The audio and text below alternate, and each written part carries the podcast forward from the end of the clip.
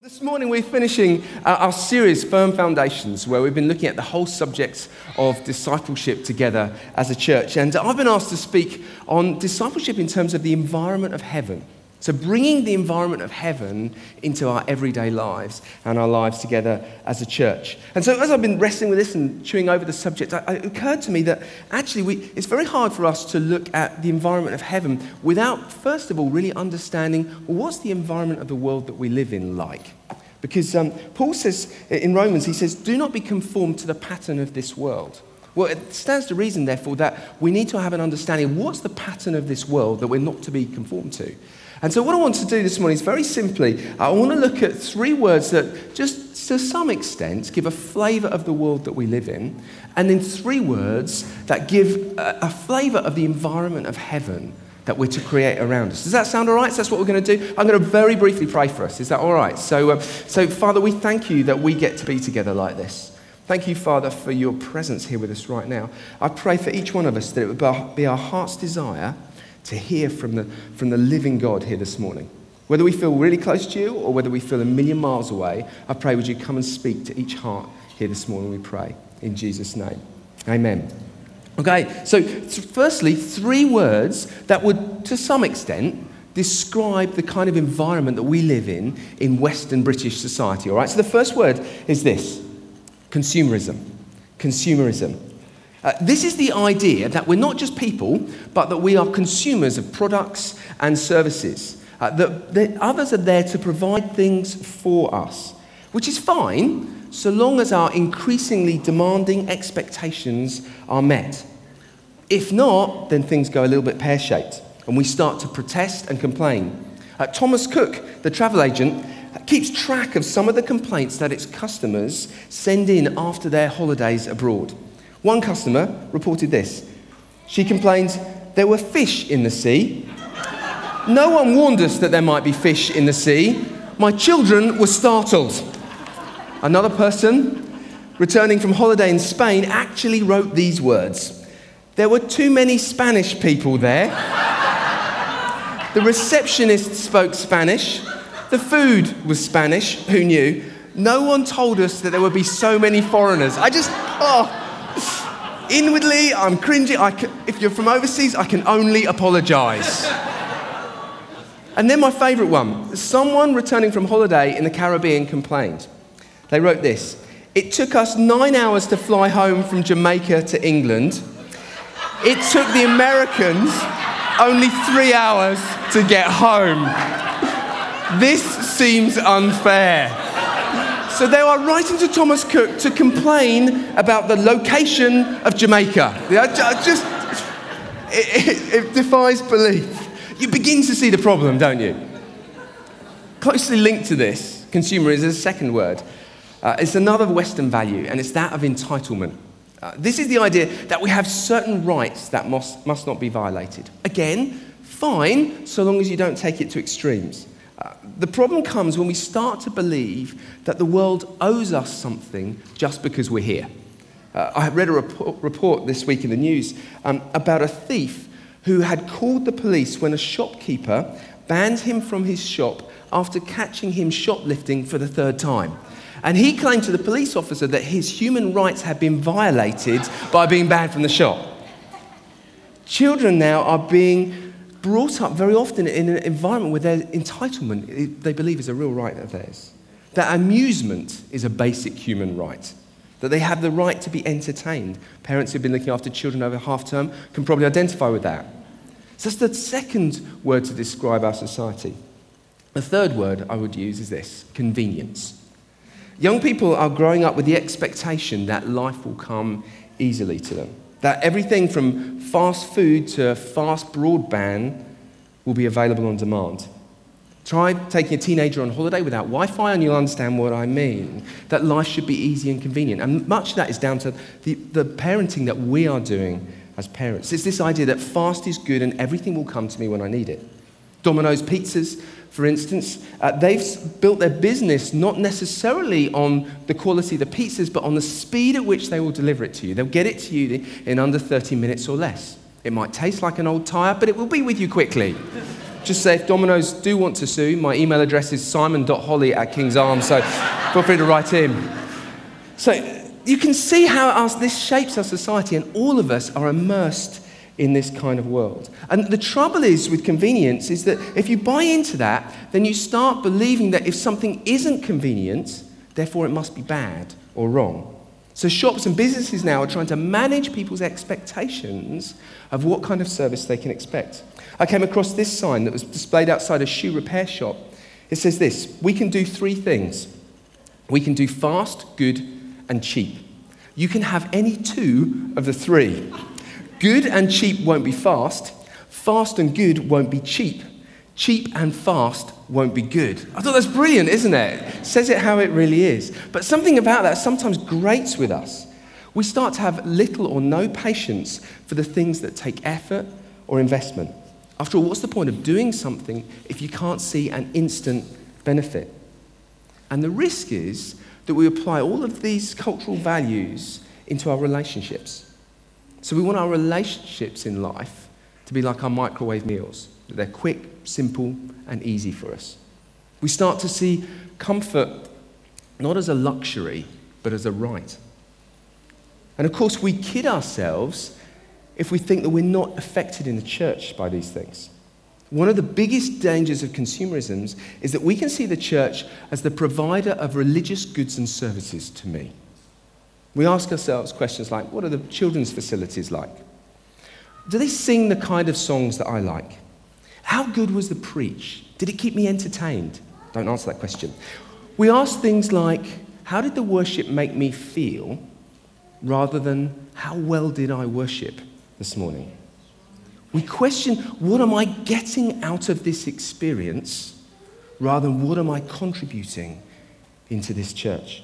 Now, many of those things are very valid, don't get me wrong. But the point is, if our only aim is that we would receive something, then we're missing out. God has more for you than that. It's your right, it's your privilege to participate, not just spectate in this church.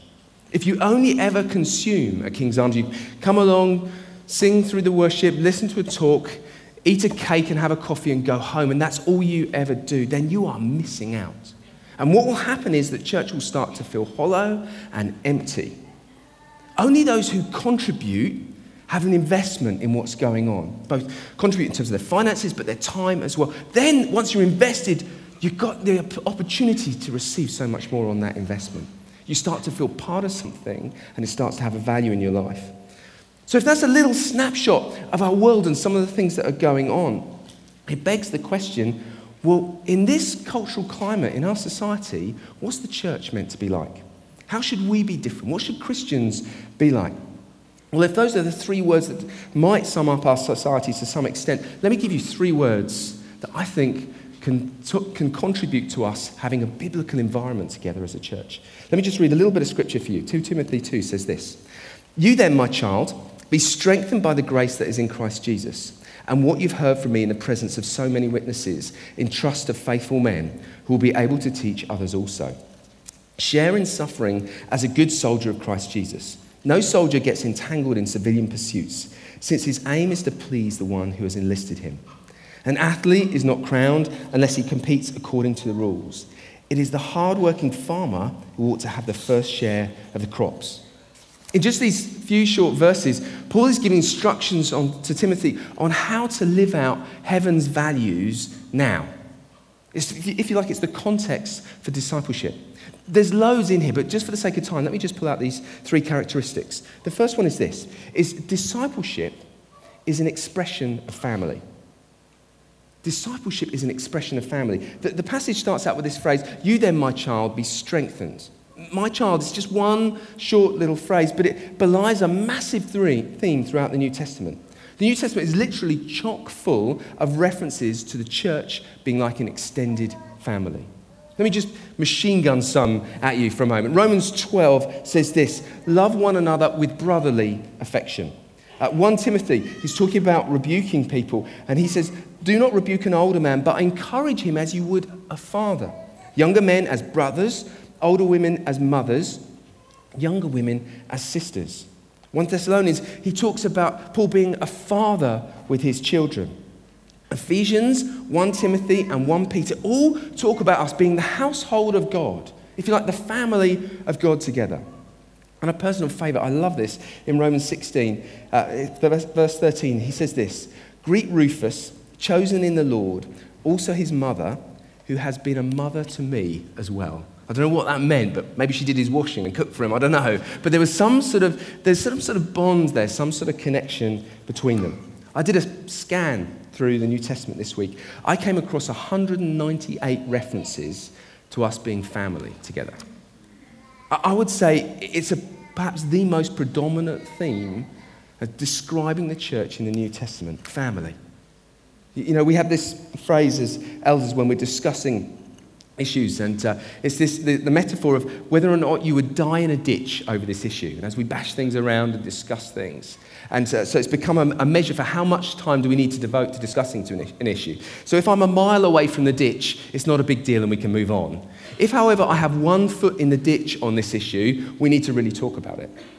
I would say for us as a team, the fact that the King's Arms should be a family is a die in a ditch issue. It's make or break. It's vital. It's essential for us as a church. This is not a company. This is not an agency. It's not a faculty or an institution. It's not a joint venture or a crowd funded micro enterprise. It's not a corporation. It's not an organization. It's a family. That's how we're meant to be with one another. Family. Now, I know that's not everybody's experience. I know that many of us, we feel like it's not quite family to me. I guess my point is let's make it everyone's experience. Don't start by ask, asking who's being family to me. That's the wrong question. Instead, ask who am I being family to? Because God will draw people across your path that you are meant to be family towards. Over the years, uh, Emma and I have had a, a lot of people stay uh, in our home for varying lengths of time. And uh, we had one young woman come and stay with us. And uh, just for a short while, and I'll, I'll call her Sarah. And uh, she'd been raised in a really strict home where whatever she'd done, even the most minor misdemeanor, was severely punished. And uh, one day she came to Emma and I and she said, Look, I need to speak uh, to both of you alone uh, for a while. And she was clearly, visibly, very distressed. Her, her face had lost much of its colour. And she, she sat down and her hands were trembling as she spoke. And we waited for a couple of minutes, just giving her space to speak.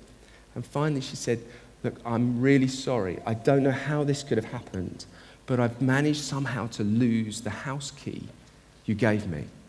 So Emma and I, at that point, sat back and breathed a massive sigh of relief. We thought, you know, she's got cancer or some serious illness or something like that. We're like, oh, it's the door key. But for her, it was a massive, massive issue. She had let us down, and therefore there should be severe consequences.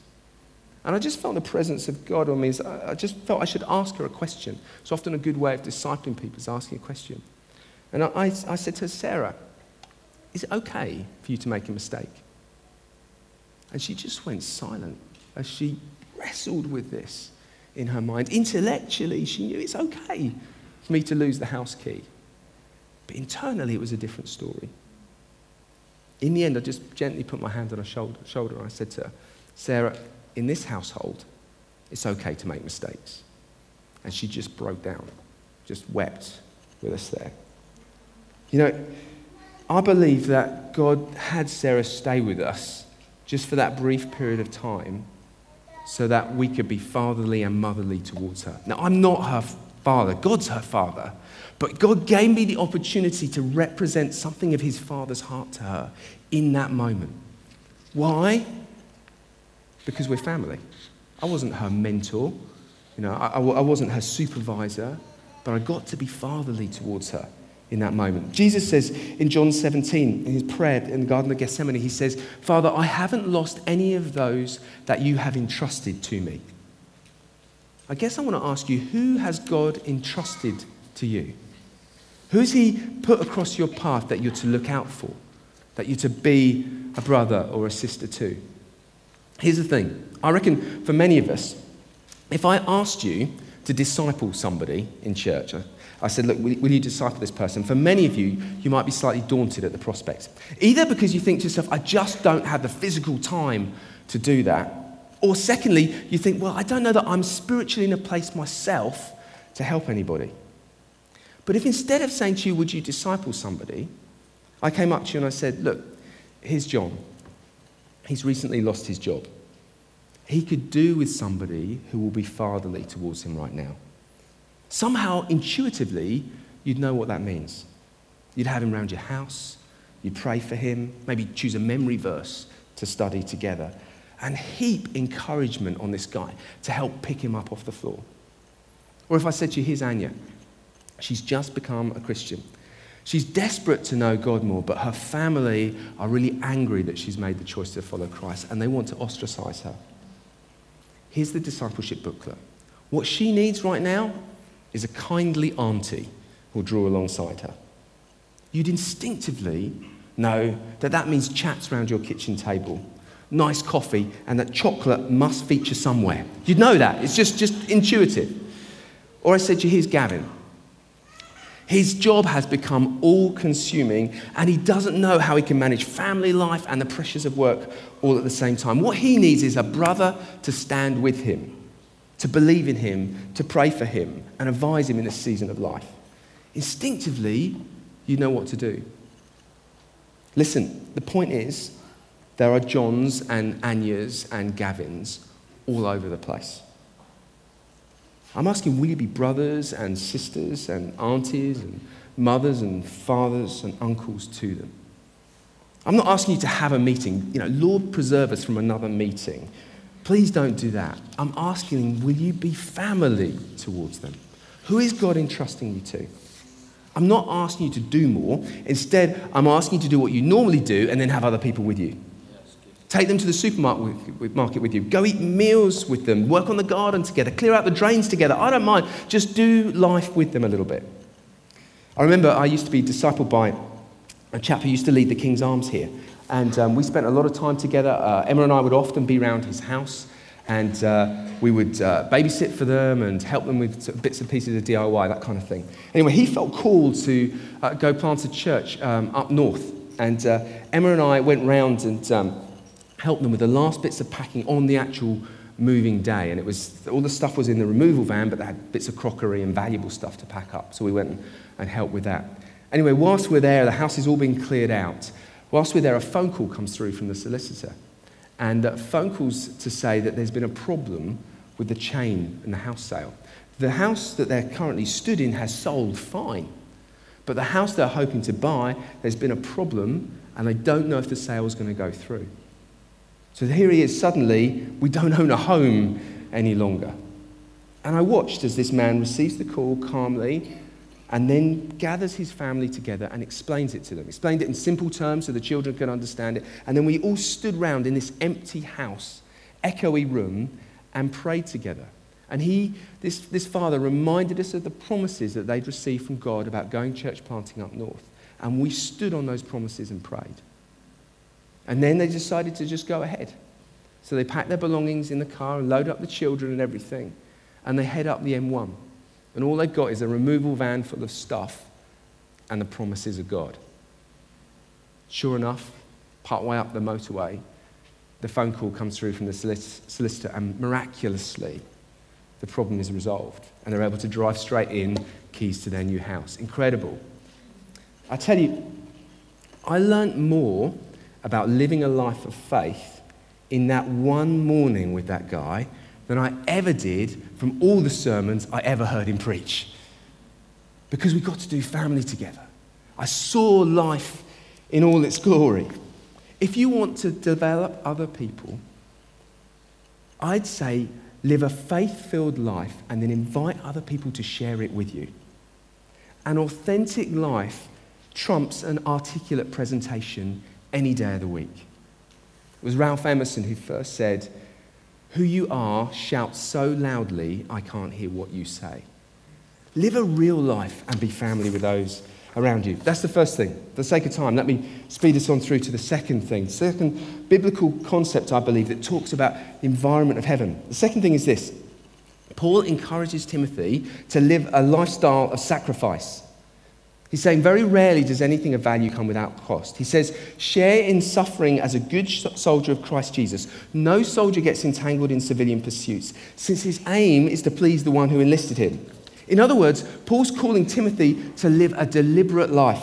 In a society that values convenience, Paul's saying, live a life of inconvenience. Because the reality is, discipling, inputting other people won't always be easy and convenient for you. It requires an openness and an authenticity that doesn't always come naturally to us as British people. I remember hearing about a New Frontiers pastor, a guy called Ray Lowe, who's um, been around since year dot and is something of a legend in New Frontiers circles. And uh, he was uh, discipling a young guy in his church, helping him to mature and grow in Jesus. And uh, very often, this guy would come around Ray's house and they'd hang out together. Anyway, one day, um, Ray's in the kitchen with his wife, uh, and they're having a row. They're arguing about something that had come up. And the doorbell goes. And it's this young guy at the door that he's been discipling. And rather than saying to this young guy, Tell you what, this isn't a good time, do you want to come back later? He says to this young guy, Oh, my wife and I are in the middle of having a row. Tell you what, why don't you come on in and see how we get on with it? so this young man is then wheeled into the kitchen. I don't know who I feel most sorry for, if it's the young man or the wife. I don't know. I... and so he stands there feeling like, oh, you know, toe curlingly embarrassing, as Ray and his wife continue having this argument to resolve things. I tell you, I'm not quite ready for that level of authenticity in my life. I don't know about you. I guess the thing is, though, you can look at that and think, oh, that's a bit of an odd thing to do. But you see, Ray was determined that this guy didn't just get to see the sanitized version of his life. He didn't just get to see the public facade, but he got to see life as it really is. And in Ray's mind, knowing how to resolve conflict is a very important life skill. You can see what he meant. In the same way, we can think that we need to have our lives all sorted out before anybody can learn from us. I'd say that's not so. I think how you handle adversity teaches people far more than how you handle success. People learn far more from you in the tough moments of life than they do in the easy times. The most teachable moments come when things go wrong. Sadly, my family have many personal illustrations about this. Let me give you one about my brother instead of me.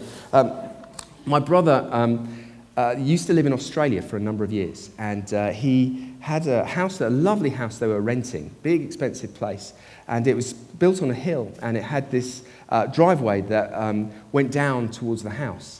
And one day, some, some friends of theirs, a younger couple who they were just sort of getting alongside and inputting and that kind of thing, they, they came to spend some time with them. And they've been touring around Australia, and they had rented this amazing, all the bells and whistles camper van to tour around Australia. So they parked the camper van on the driveway and um, go in and spend some time with my, my brother and his wife. And then they say, oh, actually, would you want to pop out with the kids and have a look at our amazing camper van? I said, yeah, great. So they all go in, have a tour around the camper van, look in, come out, say, isn't it lovely, and all that sort of thing. And uh, all goes fine. What they didn't realize is that they had left my brother's four year old son still inside the camper van. And so he heads towards the driver's seat. And um, somehow, we still don't know how he managed it, but somehow he managed to release the handbrake on this camper van. Very expensive camper van rolls down the hill and crashes into very expensive rental house. The result was very expensive. And, and in that moment, I remember my brother saying he dashes into the camper van and checks his son isn't injured, and oh, there's that sigh of relief. And as, as a parent, you'll know the sigh of relief is quickly followed by other emotions in that moment. and my, it's like my time slowed down for. And he said, he said he realized in that moment he had a choice. He was feeling um, fear because he didn't know how much it was going to cost to repair this camper van and this house. He was feeling embarrassment because he, he was realizing this other couple were watching as his son crashed into the building. But he realized in his mind he could either, in that moment, punish his son out of anger, fear, and embarrassment, or he could discipline his son out of love and realize the large portion of the blame rested with him for letting his son be in the camper van unattended anyway. Stuart realized that was a discipleship moment, both for his boy, but also for the couple who are watching. You see, when life goes wrong, it's a teachable moment for all those around you. The question is, how will you respond in that moment? I guess we need to realize that discipleship is not just about following a program. It's great to have tool, tools like the discipleship booklet, but it's more about an approach, an attitude to life. Will you be willing to sacrifice a little bit of your personal space, a little bit of your personal time in order that others might benefit?